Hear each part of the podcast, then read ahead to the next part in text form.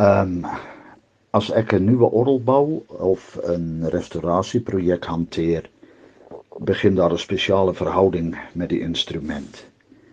Die voltooiing gee aan die een kant baie vreugde, maar ook iets van afskeid neem.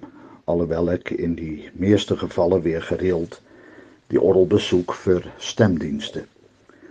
Om daagliks betrokke te wees by die vorderinge en klankontwikkeling gee soveel verwondering en dankbaarheid. En dan kom die moment wat al die klim en klauter tussen die orgelpype vereers verby is. Die mooiste geskenk wat die orgel dan vir my teruggee, is die helder klanke uit soveel orgelpype.